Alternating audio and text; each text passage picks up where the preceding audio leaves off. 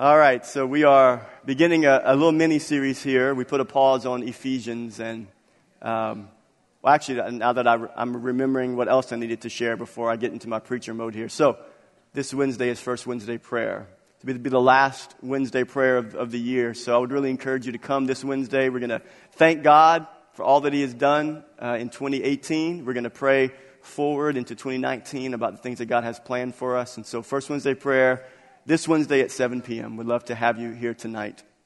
So we are starting a, uh, a we're putting a pause on the on the Ephesians series, and we just we finished um, the third series in, in Ephesians called Spirit-Filled Life. And once we get through Christmas, we're going to have uh, Brother Fred. He's actually going to preach the last sermon of twenty eighteen. Did I tell you that? I told you that? Yeah, yeah. So Brother Fred is going to preach on December thirtieth. He's going to preach whatever the Lord lays on his heart. And then January the sixth, I want you to be here. January sixth, you're going to get tired of me talking about January sixth, but January sixth will be a vision casting service. I'm going to talk about, you know, just we'll, we'll talk about what God has done uh, from March fourth of eighteen up until this point, and then we're going to talk about what God is going to do in twenty nineteen. I have a lot of things that are on my heart for twenty nineteen and for the for the for many years to, to come. And so January sixth, it's a vision casting service. It'll be a regular service of worship and prayer, uh, but I'm, I, in my message, it will be a, a message about the future. So if you're interested in knowing about the future of Living Word Church, come on January the sixth. And then January thirteenth, the week after that, the message will be, wives, submit to your husbands. Amen? And all the husbands say, amen. That's, what, what, what, what, what verse is that? That's Ephesians five twenty-two. Men, you should know that by heart. Ephesians five twenty-two. Wives, submit to your husbands. We will pick back up in Ephesians, and it'll be a series on marriage and family. And I haven't told uh, the children's pastor that uh, this yet. He's not here to hear me, but I will let him know on Tuesday for staff meeting. But Ephesians six, one through four, the, the beginning says, children, obey your parents. So it'll be a series on marriage and family, and for that service, I know that on the fifth Sunday, all the kids stay in, but whatever Sunday that falls on, whether it's the fifth Sunday or not, the kids will be in. We will make, we will, we will announce it prior, so, so all you parents can get your kids here, so they can hear their pastor tell them to listen to you. Okay? So look forward to that. So that's the Ephesians series. We will continue at uh, at the uh, on January thirteenth. But what we're doing right now, leading up to Christmas, our Christmas service is December twenty-third. We're going to do a four-part series, and and I, I felt the Lord really just uh, press on me, press on my heart to do a series called Ordinary Vessels. Ordinary Vessels. And the heart of this series is uh, examining the reality that God really only uses ordinary people, because that's all He has. Is ordinary people. All He has is weak, imperfect people to accomplish His gospel purposes. And so when we're looking at the Christmas story specifically, we're going to look at the different characters of the Christmas story. We're going to walk through and, and, and just kind of pull out big truths about how God fulfills His purposes and how He, he uses ordinary people like, like you and I. So this morning in this first message, we're going to look at Zechariah and Elizabeth and John the Baptist. And so with this message, what we're going to look at is kind of a bird's eye view, a big picture view of God and His purposes in the earth. A big picture view. How, what, what, what are some big things that will help us understand how God works in the earth and works in ordinary lives? And, and then next week, we're, we're going to look at Mary and Joseph, two ordinary people that God used to do extraordinary things. But we're going to look at the nuts and bolts of that big picture of how God works in lives. Well, what does it take in the life of an individual like you and I and or ordinary people? What do we need to do to be a part of what God has called us to do to, to further His gospel? So that's week two. Week three, we're going to look at the shepherds and how the shepherds were used to carry that message, to carry the message of the incarnation, the message of the gospel. And so we're going to look at week three, what is what what is it that we're carrying, right? If we're calling ourselves vessels, I'm ordinary, you're ordinary, we're all ordinary here, we're all imperfect, and we're called as believers to carry something. Well, what is the nature of what we're carrying? So that's week three. And then week four is December twenty-third, and it's going to be an amazing time. Uh, uh, Miko and Jamie Conley have talked to me about some of the things that we're going to do for the Christmas service, and we're just going to exalt Christ on Christmas. And so that's what that's what this series is all about. Amen? So as we get into this, I have to ask you a question. Have you ever received good news? You've you've received good news? What, what, you know, when you think of good news, receiving good news, there's many different things that we would consider good. Some some good news for me might not be good news for you. You know, like if somebody came up to me and told me, you know, of course, you know, golf's one of my favorite sports. And if somebody came up to me and told me that I, I have mas- I have tickets to the Masters golf tournament and you can go this April, that would be good news. That wouldn't just be good news. That would be great news, right? Or if somebody told me that I've got, I've got, you know, tickets to go to the Super Bowl. For a lot of us, that would be what? Be good news. Y'all would celebrate, all the football fans in here. Or, or I remember the news that I got whenever I was talking to uh, Estelle before she, you know, even knew that she liked me. And I had to convince her of that reality, that she would like me. And I asked her the question. I said, or I told her, I said, I'd like to get to know you. And then I asked the question, would you like that? And she said, yes, I would like that. That was good news. That was good news. That was the best news besides Jesus Christ. That was the best news of my life. And I carried that news of her wanting to be in a relationship with me. And that motivated me to call her on the phone. And that motivated me. But but good news that we experience in this life that's concerning possessions and pleasures and relationships, those things kind of all fade away, right? Kind of all, that's all temporary. But what we're called to carry, the premise of this whole series is that we're called to carry as ordinary people the greatest news that humanity has ever known. The greatest news that, that humanity can ever know, which is the good news of Jesus Christ, that God became man in the incarnation, became one of us and took our place. That is the best news that any one of us can ever have and ever be called to carry. And so think about this. Think about the reality that God would ask you and would ask me to carry that news, to be a carrier of that news. And if you're a believer in Jesus Christ, whether you want to be a carrier of that news, you are a carrier. And God wants to awaken you to the reality of the purpose you have in Him, to be a carrier of that truth, of that good news, that people need to know this good news, that God loves them.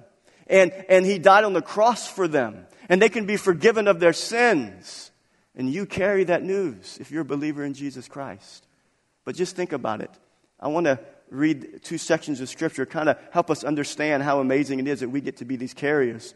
First Corinthians one says this, "For consider your calling, brothers. Not many of you," and I should say all of us, "were wise according to the worldly standards." Maybe that there's a few people, some of you in here, that are super smart and intelligent. Some people might call you wise, but for the rest of us, not many of us would call us wise. Not many were powerful. Not many were of noble birth. But God chose what is foolish in the world to shame the wise. God chose what is weak in the world to shame the strong. God chose what is low and despised in the world, even things that are not, to bring to nothing things that are. Listen to this. "So that no human being might boast in the presence of God. And because of Him, you are in Christ Jesus, who became to us wisdom from God, righteousness and sanctification and redemption." That's the picture of the gospel, the incarnation of Christ. He became wisdom and righteousness and sanctification and redemption for us. "So that, as it is written, let the one who boasts," if you're going to boast in anything, boast in the Lord. Because we're not noble. We're not in and of ourselves wise and good, and, and we're frail. We're weak. We have weaknesses and, and frailty. And, and just the reality that God would take the, the most important news that any human being can ever hear, and He would put it on lips that have the possibility of lying.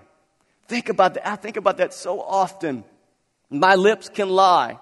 My lips can speak untruth. And God says, "Ben, I want those lips that have the possibility of speaking untruth to speak the greatest truth that anyone can ever know." Why, why, God? Why would you do that? But He has. And this is the story that we're going to, this is the picture, this is the foundation of what we're going to look at. that God uses ordinary people to do extraordinary things. And so the first characters we're going to look at is Zechariah and Elizabeth and John the Baptist. And so after the last prophet spoke in the Old Testament, Malachi, the last prophet was Malachi. And he had a word from the Lord to the nation of Israel. And then after Malachi, it went dark. It went silent. And there was no word from the Lord for over four hundred years. For over four hundred years, there was no prophet speaking for God. And this, this time period is called the Dark Ages. It truly was the Dark Ages in history, where there was no man of God, woman of God, speaking the word of God. And God broke through the darkness. And he spoke. And he spoke to Zechariah. And we're going to look at that in Luke chapter one. And he sent his messenger angel, Gabriel, and spoke to Zechariah. And let's look at the text we're going to cover this morning. He says this, "And there appeared to him an angel of the Lord standing on the right side of the altar of incense." Zechariah was a priest that worked in the temple and would give the sacrifices for the nation of Israel. And, and Zechariah was troubled when he saw him, and fear fell upon him. But the angel said to him, "Do not be afraid, do not be afraid, Zechariah, for your prayer has been heard, and your wife Elizabeth will bear you a son." Zechariah and Elizabeth had been barren for years and years and years, and they were old, past childbearing age. And it says, the angel says, "Your wife will bear a son. You shall call his name John, and you will have joy and gladness, and many will rejoice at his birth, for he will be great before the Lord. And he must not drink wine or strong drink, and he will be filled with the Holy Spirit, even from his mother's womb." And we'll see that uh, as we go through the text later. "And he will turn many of the children of Israel to the Lord their God. And he will go before him in the spirit and power of Elijah, and turn the hearts of the fathers to the children, and the disobedient to the wisdom of the just, to make ready for the Lord a people prepared." And Zechariah said to the angel, "How shall I know this? Or, or how can this be? For I am an old man." I am an old man. And listen to what he says about his wife, men. This is a clue for all of you. "And my wife is advanced in years." Should we, men, should we ever call our wives old? Zechariah gives us a clue here. Follow the word of the Lord from Zechariah.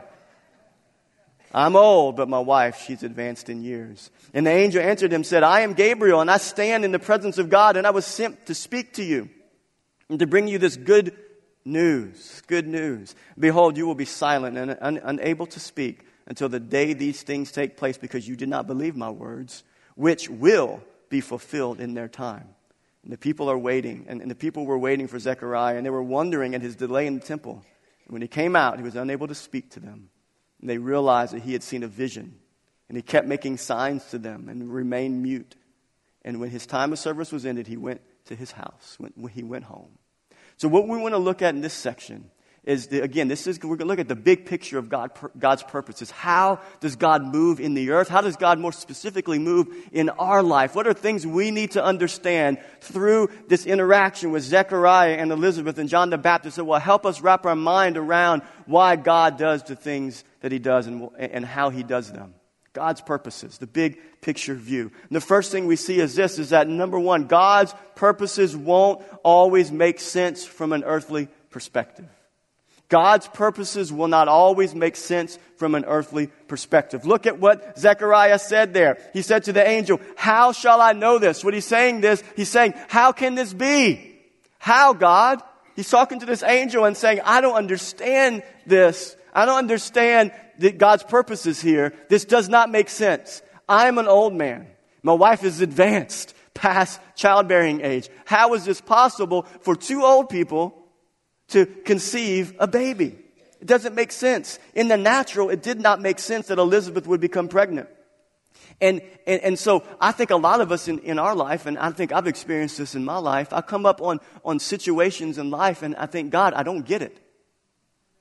You guys, yeah, you guys ever experienced that? "God, I, I don't get it. I don't understand your ways. And and if it was me, Lord, you know, I think I would I would do it like this. I would I would make this happen first, and then I would do this. God, I got a great plan for you, Lord. Actually, actually, I, honestly, Lord, I think you would you should listen to me. I think this would be the best bet. If you will do A, B, C, and D, I, I, I promise you, we'll give you the glory. We'll give you the glory for it, even though it was really my plan. I'll say that it was your plan, Lord." I mean, we would never really say that, but but but we think, Lord, why the suffering? Why the pain? Why the diagnosis? Why this? Why that? God, God, it could have been a whole lot easier. God, why did you wait until my wife was really old and advanced in years to come and send an angel and say, now we're going to give you a baby? And this is, that's the realm that I live in. Is that the realm that you live in? Questions. Why, God? Why, God? And you, you know, throughout Scripture, I thought about all the examples that you can give that I could bring to you of not just Zechariah and uh, Elizabeth, but throughout Scripture, account after account. And you can look at accounts and say, God, that was strange. Why did you do that? How come you didn't do it this way? It would have been a lot easier if you'd have done this or done it that way. It's throughout Scripture. And I picked two others that I want to mention. The first one is Joseph. Genesis thirty-seven says this. Now Joseph had a dream, and when he told it to his brothers, they hated him even more. And they saw him from afar, and before he came near to them, they conspired against him to kill him. And they said to one another, here comes this dreamer. Come now, let us kill him and throw him into one of the pits. Then he will say that a fierce animal, then we will say that a fierce animal has devoured him, and we will see what will become of his dreams. God gives Joseph a dream at seventeen years old. And the dream was basically, he went and saw all these sheaves Uh, of, of, of grain in the field, and, and, and they all, all all of them bowed down to bowed down to his sheaf, bowed, bowed down to him. And then he had another dream that the sun, the moon, the stars all bowed down to him. And so he went to his eleven brothers and said, oh, hey, by the way, this is my dream. And they were already jealous of Joseph, because Scripture tells us in Genesis that they could tell that his father, their father, favored Joseph. And so they thought it was prideful of him. But he had a dream. Now, how many of you know, if you read into Genesis, into the story, what happened with Joseph? What did his brothers do? They no, no, no, no, no. After they sold him, after Joseph went through all that he went through, at the end of the story, what did his brothers do? They bowed down. Now, think. If it was me, I'd say, forget the throwing into the pit. Forget all these years of false accusation and imprisonment. Lord, wouldn't it make sense if the ultimate goal was second in charge of all of Egypt so that the nation of Israel can be preserved? Why not just cut to the chase, Lord? Cut to the chase. Get there. And that's the why. Why, God?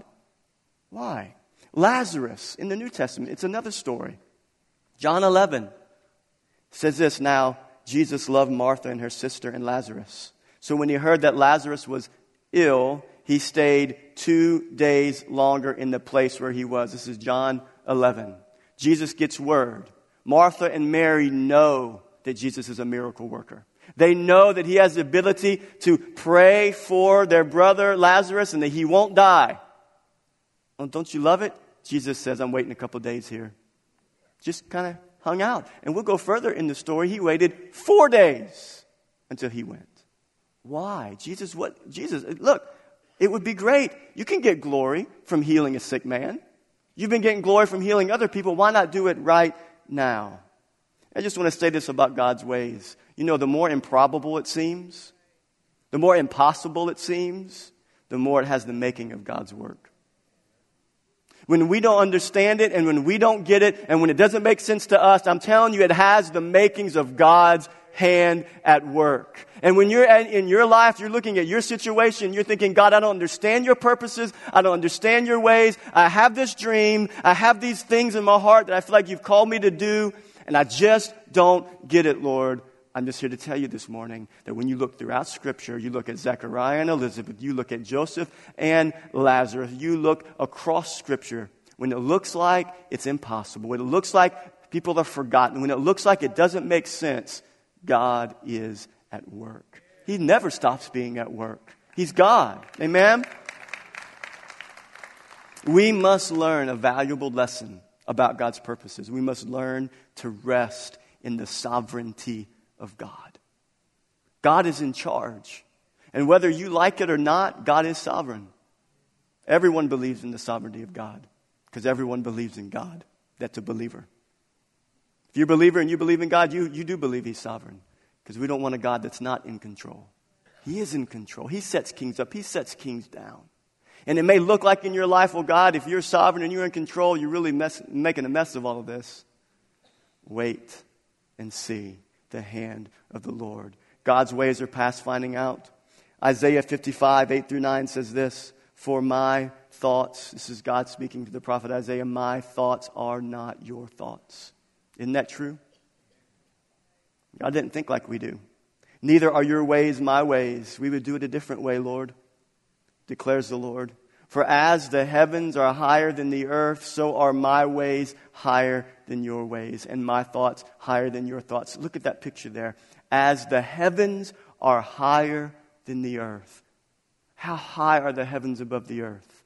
God's ways are higher than our ways. His thoughts are higher than our thoughts. He sees more than we see. He sees the end from the beginning. He's God. And so when we are thinking about God's purposes and you're thinking about the big picture of how God uses us in our life as ordinary people, when you come up against difficult circumstances, you have to learn to rest in this truth, that God is in charge and we're not. And that's good.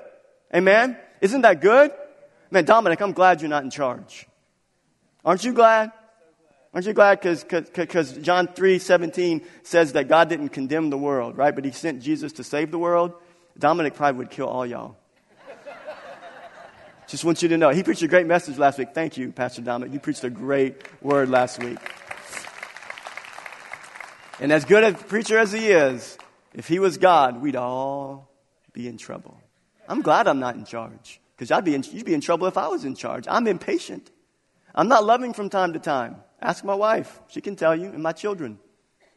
We have to rest in the reality that God's in charge. Psalms forty-six says this, God is our refuge and strength, a very present help in trouble. Therefore, we will not fear, though the earth gives way, though the mountains be moved into the heart of the sea, though its waters roar and foam, though the mountains tremble. For there is a river whose streams make glad the city of God, the holy habitation of the Most High. God is in the midst of her. She shall not be moved. When we see a picture of who God is and we rest in His sovereign control, we will not be moved. We will not be moved. God will help her when morning dawns. The nations rage, the kingdoms totter. He utters His voice, the earth melts. The Lord of hosts is with us. The God of Jacob is our fortress. Come, behold the works of the Lord, how He has brought desolations on the earth. He makes war cease to end of the earth. He breaks the bow and shatters the spear. He burns the chariot with fire. Be still and know that who's God? That He's God, that I am God. I will be exalted among the nations, and I will be exalted in the earth. The Lord of hosts is with us. The God of Jacob is our fortress. So how can this be? I'm old, Lord. My wife is advanced in years. How can this be, Lord? I don't understand. The first thing we must understand is that God's purposes in our life is does not always make sense according to earthly, according to an earthly perspective. Secondly, thinking about godly about God's purposes and how they are fulfilled in this life. Second thing is this, looking back at Zechariah and his interaction with Gabriel. Secondly, God's purposes will be fulfilled in their time. God has purposes. He's in charge. He's in control. It's His way and not our way. And they will be fulfilled in His time. Isn't that what Gabriel said? Just go back. The angel answered him after he said, how can this be? Listen to what the angel said. I am Gabriel. Now, I love this. Pastor Freddie brought this up this morning when we were talking about it. Listen to what Gabriel says. I stand in the presence of God. Think about that. Zechariah is looking at an angel that came from the Lord with a message from the Lord. And he tells the messenger from God, the angel from God, I don't, I don't know how this is going to work. And what does Gabriel say? I came from God. Hey, by the way, bud, I just came from the presence of God. So you might want to listen up here. I stand in the presence of God. And I was sent to speak to you and to bring you this good news. And behold, you will be silent and unable to speak because you did not believe my words. And what did he say after that? Which will be fulfilled in their time. So the second thing we need to understand is that God's purposes have a timing to them. We don't always understand God, God's purposes, but also God's purposes have a timing. God's timing is rarely our timing. Is that not true? It's rarely our timing. God knows exactly when his purposes need to be fulfilled. And if you are like me, the waiting seasons are the most difficult. They tend to be the most difficult. When we're waiting to see the promises fulfilled, when we're waiting to have relief from the struggle we're going through, that waiting time, God, please bring relief. God, please move. I don't know if I can take it any longer. God, I wish your time would be faster. It's in that waiting time. Zechariah and Elizabeth, think about it. They waited for years for a child. They were, they were probably ridiculed in their community over the reality that they did not have a child, especially a son, to pass on their legacy. And they waited and they waited. There are many of you in here. Maybe you are barren just like Zechariah and Elizabeth were before they had John. And you feel that same way. God, why? When? Lord, when? Joseph had a long waiting season that included seriously difficult trials. Think about that.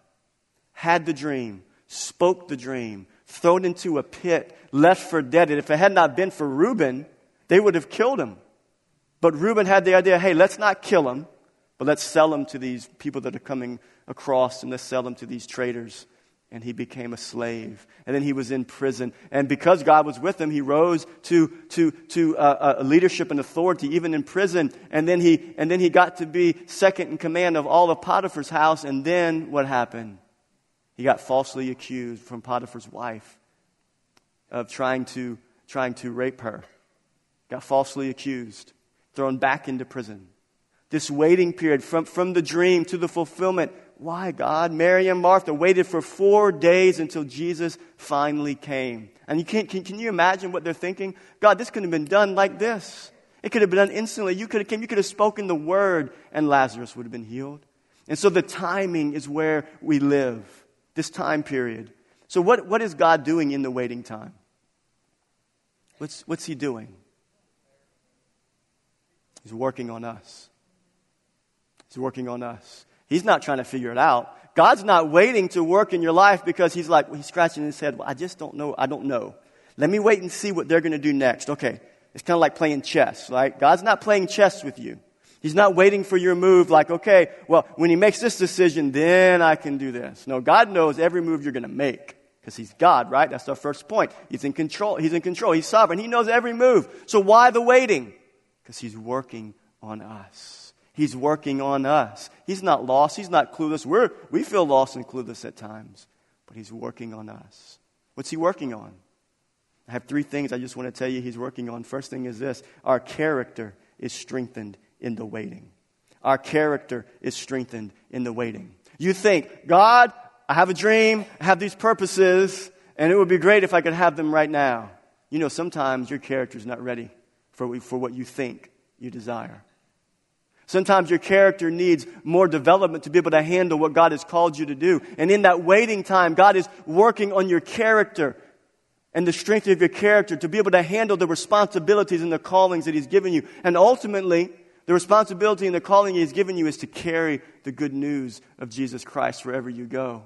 He's working on your character during the waiting time. Secondly, our faith is strengthened in the waiting.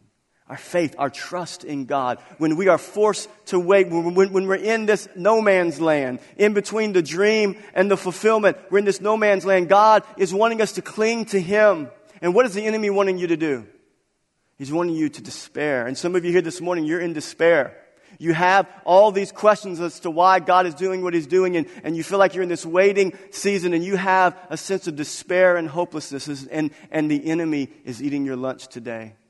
He wants your faith to be built, and for you not to lose your hope, to remember his faithfulness in other areas of your life, to remember his faithfulness, to look at his word and to see his faithfulness throughout Scripture to fulfill his purposes. He wants your faith. Your faith, our faith is strengthened in the waiting. And then lastly, which I think is so important, our perseverance is strengthened in the waiting. You know, when God calls you to do something, he has plans for your life. You know, ultimately, It's, those plans are about him, and those plans are to see the name of Jesus glorified. And the enemy's number one goal is to stop you from glorifying God in this earth. And so these plans that God has for you, the ones that some of you and all of us are kind of waiting on, you know, what God's trying to do is trying to build a perseverance in us, a faith and a trust and a perseverance so that when we walk in them, because when you start walking in those purposes, the enemy is going to come against you. Do you, do you guys hear me? The enemy will come against you because he wants to stop you from glorifying God.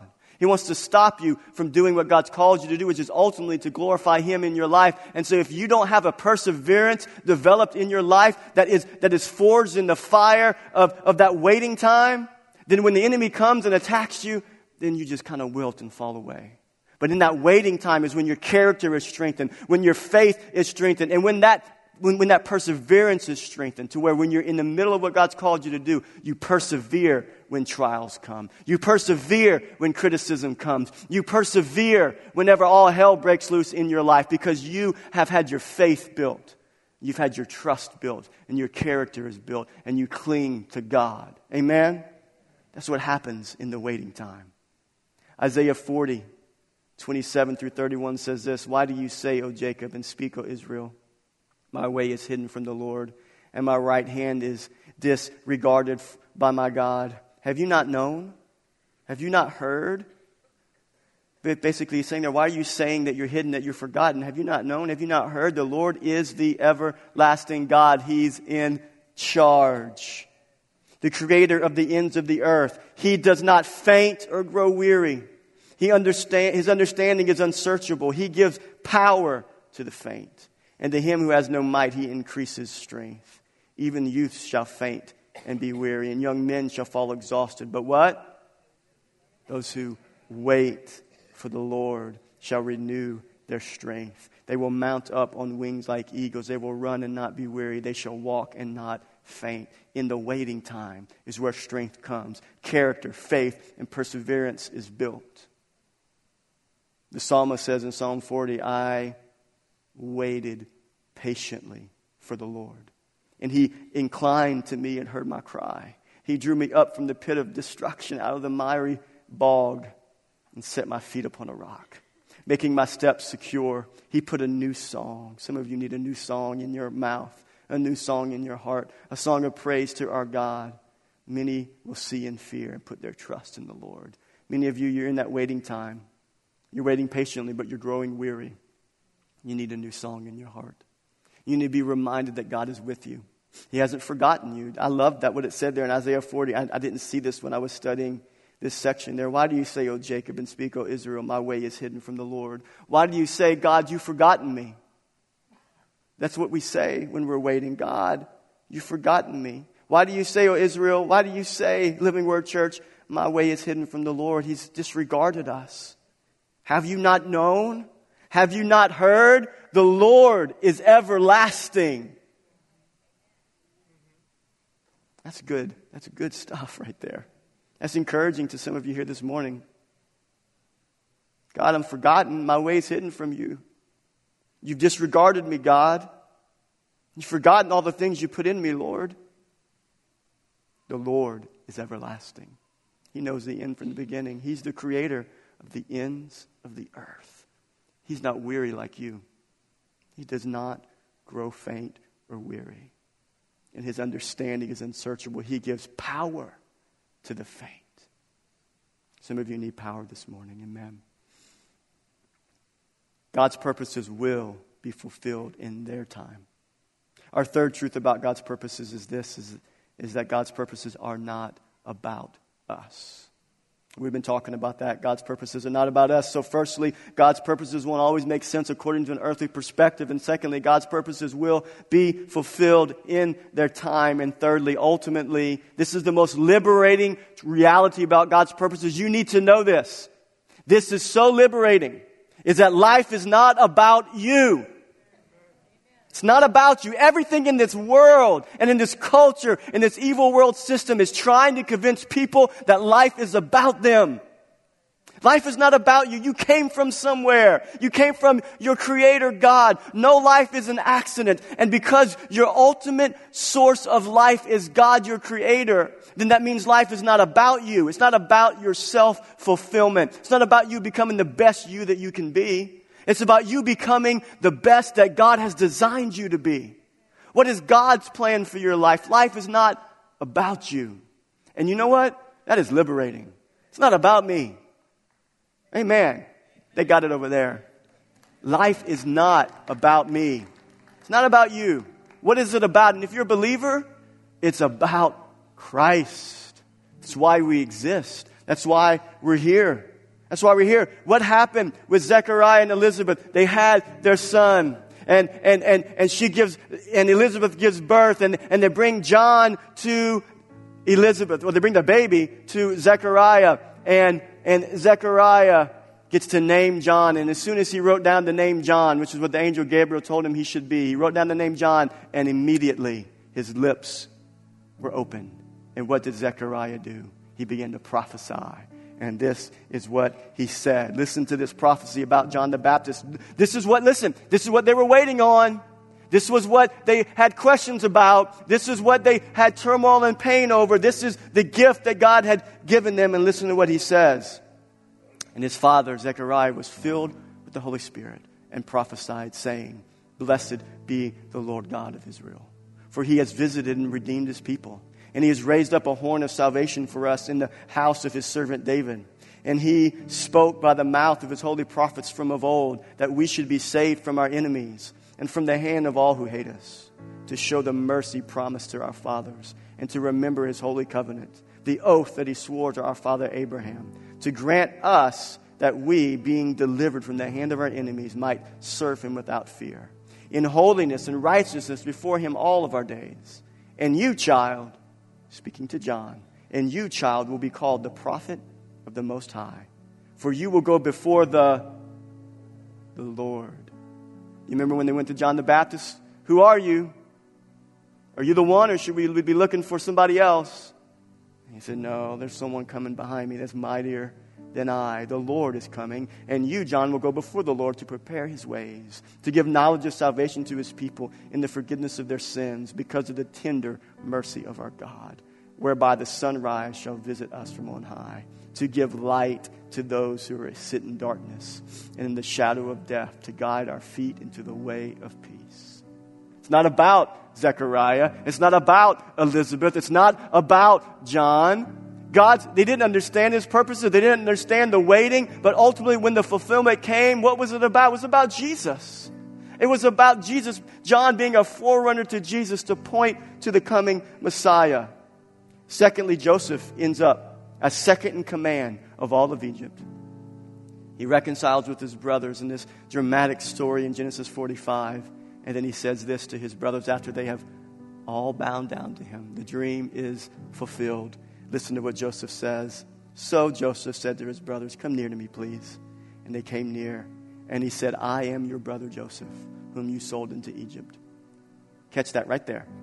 What did, what did Joseph say there? Who did he say sold him into Egypt?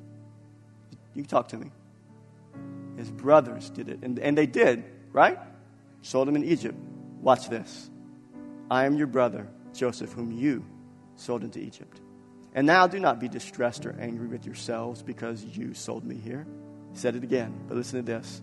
"For God sent me before you to preserve life." Wait a minute. I thought it was Joseph. I thought man was in control. I thought it was Joseph's brothers that did it. I thought man was in charge. No, no, man's not in charge. What man meant for evil, God was at work. "For God sent me before you to preserve life. For the famine has been in the land these two years, and there are yet five years in which there will be neither plowing nor harvest. And God sent me before you to preserve for you a remnant." I love that. He says, "You tried to kill me." Yeah, you're guilty. You're not off the hook. You tried to kill me. But God sent me ahead of you to save your life. And that's so, I just said, so powerful of a truth. What man meant for evil, God took the evil person that tried to destroy Joseph, and he said, "I was sent before you to save your life while you were trying to destroy mine." God did that. And that's so good. "It's not you who sent me here," the third time. "So it was not you who sent me here, but God. He has made me a father to Pharaoh and lord of all his house and ruler over all the land of Egypt. Lastly, we're almost done here. Let's go back to Lazarus. Martha comes, finds Jesus, and said, Jesus, Jesus, you need to come. Why didn't you come, Jesus? And and, and Jesus says, well, take me to Mary. And, and when she had said this, John eleven, she went and called her sister Mary, saying in private, the teacher is here and is calling for you. And when she heard it, she rose quickly and went to him. Now, Jesus had not yet come into, into the village, but was still in the place where Martha had met him. When the Jews were with her in the house, consoling her, saw Mary rise quickly and go out, they followed her, supposing that she was going to the tomb to weep. Now when Mary came to where Jesus was and saw him, she fell at his feet, saying to him, Lord, if you had been here, my brother would not have died. When Jesus saw her weeping and the Jews who had come with her also weeping, he was deeply moved in his spirit and greatly troubled. And he said, where have you laid him? They said to him, Lord, come and see. Jesus wept. So the Jews said, see how he loved him. But some of them said, could not he have opened the eyes? Could not he who has opened the eyes of the blind kept this man from dying? It's the question, why, God? Then Jesus, deeply moved again, came to the tomb. And it was a cave, and a stone lay against it. And Jesus said, take away the stone. Martha, the sister of the dead man, said to him, Lord, by this time, some translations say, he stinketh. There's going to be an odor, for he's been dead for four days. Jesus said to him, listen to this. Jesus said to her, did I not tell you that if you believed, you would see the glory of God? So they took away the stone, and Jesus lifted up his eyes and said, Father, I thank you that you have heard me. Listen to this. I know you always hear me. But I'm saying this. This is so good. I'm saying that he's, listen, Jesus is praying to the Father right here. And he's saying, Father, I know that you've heard me, and I know that you always hear me, but I'm saying this right now on the account of Mary and Martha and all the witnesses that are around here that are questioning, why didn't he come? If he's a miracle worker, he should have came.